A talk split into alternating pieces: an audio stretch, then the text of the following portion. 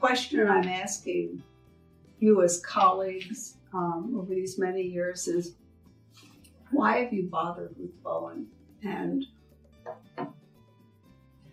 what has how has it made a difference professionally and personally? Should we draw straws? Yeah. on either. Yeah. so, or Yeah. we could do um, what's it Rock, called? scissors, Rock, paper. Either one would be. You fine. go ahead. Yeah.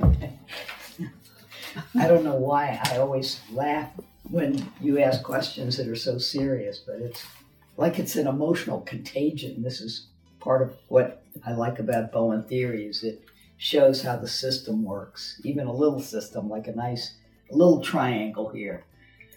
And uh, when I remember when I first, my brother had a, a breakdown and I went in and talked to the psychiatrist, and they gave me all the labels, like a long string of diagnostic labels.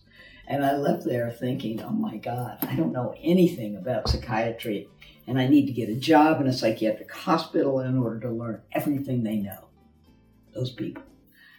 And fortunately, I read Dr. Bowen's chapter on the anonymous chapter, and all of a sudden, he's talking about disturbing the system. And that was like, it was like a miracle. All of a sudden, you see the system. I saw my whole family, what was happening, so many people dying, my grandmother, my mother. It just happens that he gets hospitalized the day, May 4th, the day my mother dies. It just happens. Now, what's better, all those diagnostic terms, or to see the family as a system and that one person gets more caught up in it than the others. And they become the anxiety absorbers. You know, the white knight on the white horse. That's what I used to call my brother. You're the white knight. You're the sacrificial lamb. I appreciate it, but you don't have to go to this extreme. this is a little extreme. but that's my best shot at a transition in perception a way of conceptualizing the way the world is working that allows you to function rather than to get done in. And I think I was going to the done in pile pretty quickly. you know, if I had to call my brother this string of names and there'd be nothing I could do. And I was really seen by psychiatry at that time as the problem. The family is the problem. family is not going to help you it's going to hurt you. I remember the the the point at which I connected my mother's death with my own emotional state, my my depression state. That I connected that to something that had happened in my family and in my own life five years later it's astounding to me that I didn't connect that. But I think it, that what I've, you know, from that point to today, I think what Bowen theory has really contributed is is a an expansion of the emotional narrow perceptions that one has about one's life and I think the I, I, keep I've been thinking a lot about how the past is in the present. I went to a funeral this weekend of a young 45 year old. My mother was 47 when she died.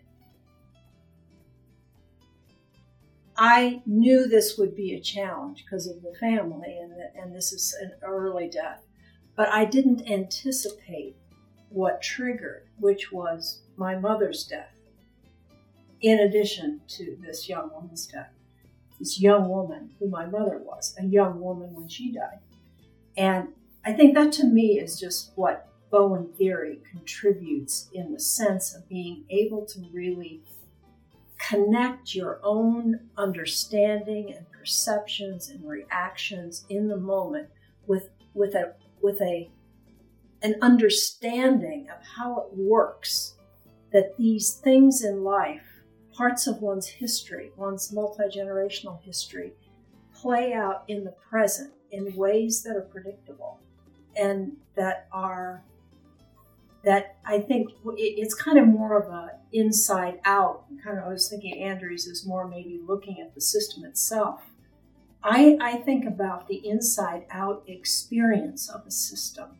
You know that you become more able to connect the system with one's inside out experience and and it expands one's own life it expands the narrowness of perception and your narrowness of your actions and the way you think and feel to really seeing the bigger picture that to me i think has been the biggest focal point of how bowen theory itself has been essential to me over the years now that's a serious one. I'm sorry. Mm-hmm. There's no sadness here. it's a truth. I think you know that you that you bring up that uh, it's so important to have an idea about your emotional reactions and what you know. Is it this 45 year old woman or is it the unleashing of memories that are 40 some years old? You know that right. your mother. Um, is merged in a way in terms of emotional reactions. Your mother is merged with this new person that you've just known a few years, not your not your mother. And then in the moment, and in then, that moment, there is a, a, predictable emotional response that is has a context. And you can stay present, more present yeah. than if you didn't know about it, you go to the funeral and you're blindsided by the emotional, what I call emotional contagion in the group.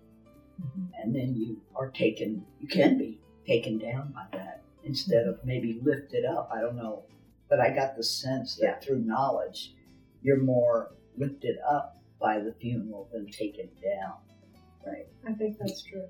I think that's true. So let me tell you what happened last night. I was had dinner with my friend of maybe oh 55 60 years she knew me back in elkins park and she asked me a question she said you are you are having such a good time you know you have so much energy you're doing all these interesting things she said why how is this happening and she is a very energetic and active person and i stopped for a minute and I thought about the moment after reading and studying Bowen theory where this extraordinary bolt of lightning hit me that my emotional life was only going to be changed by me.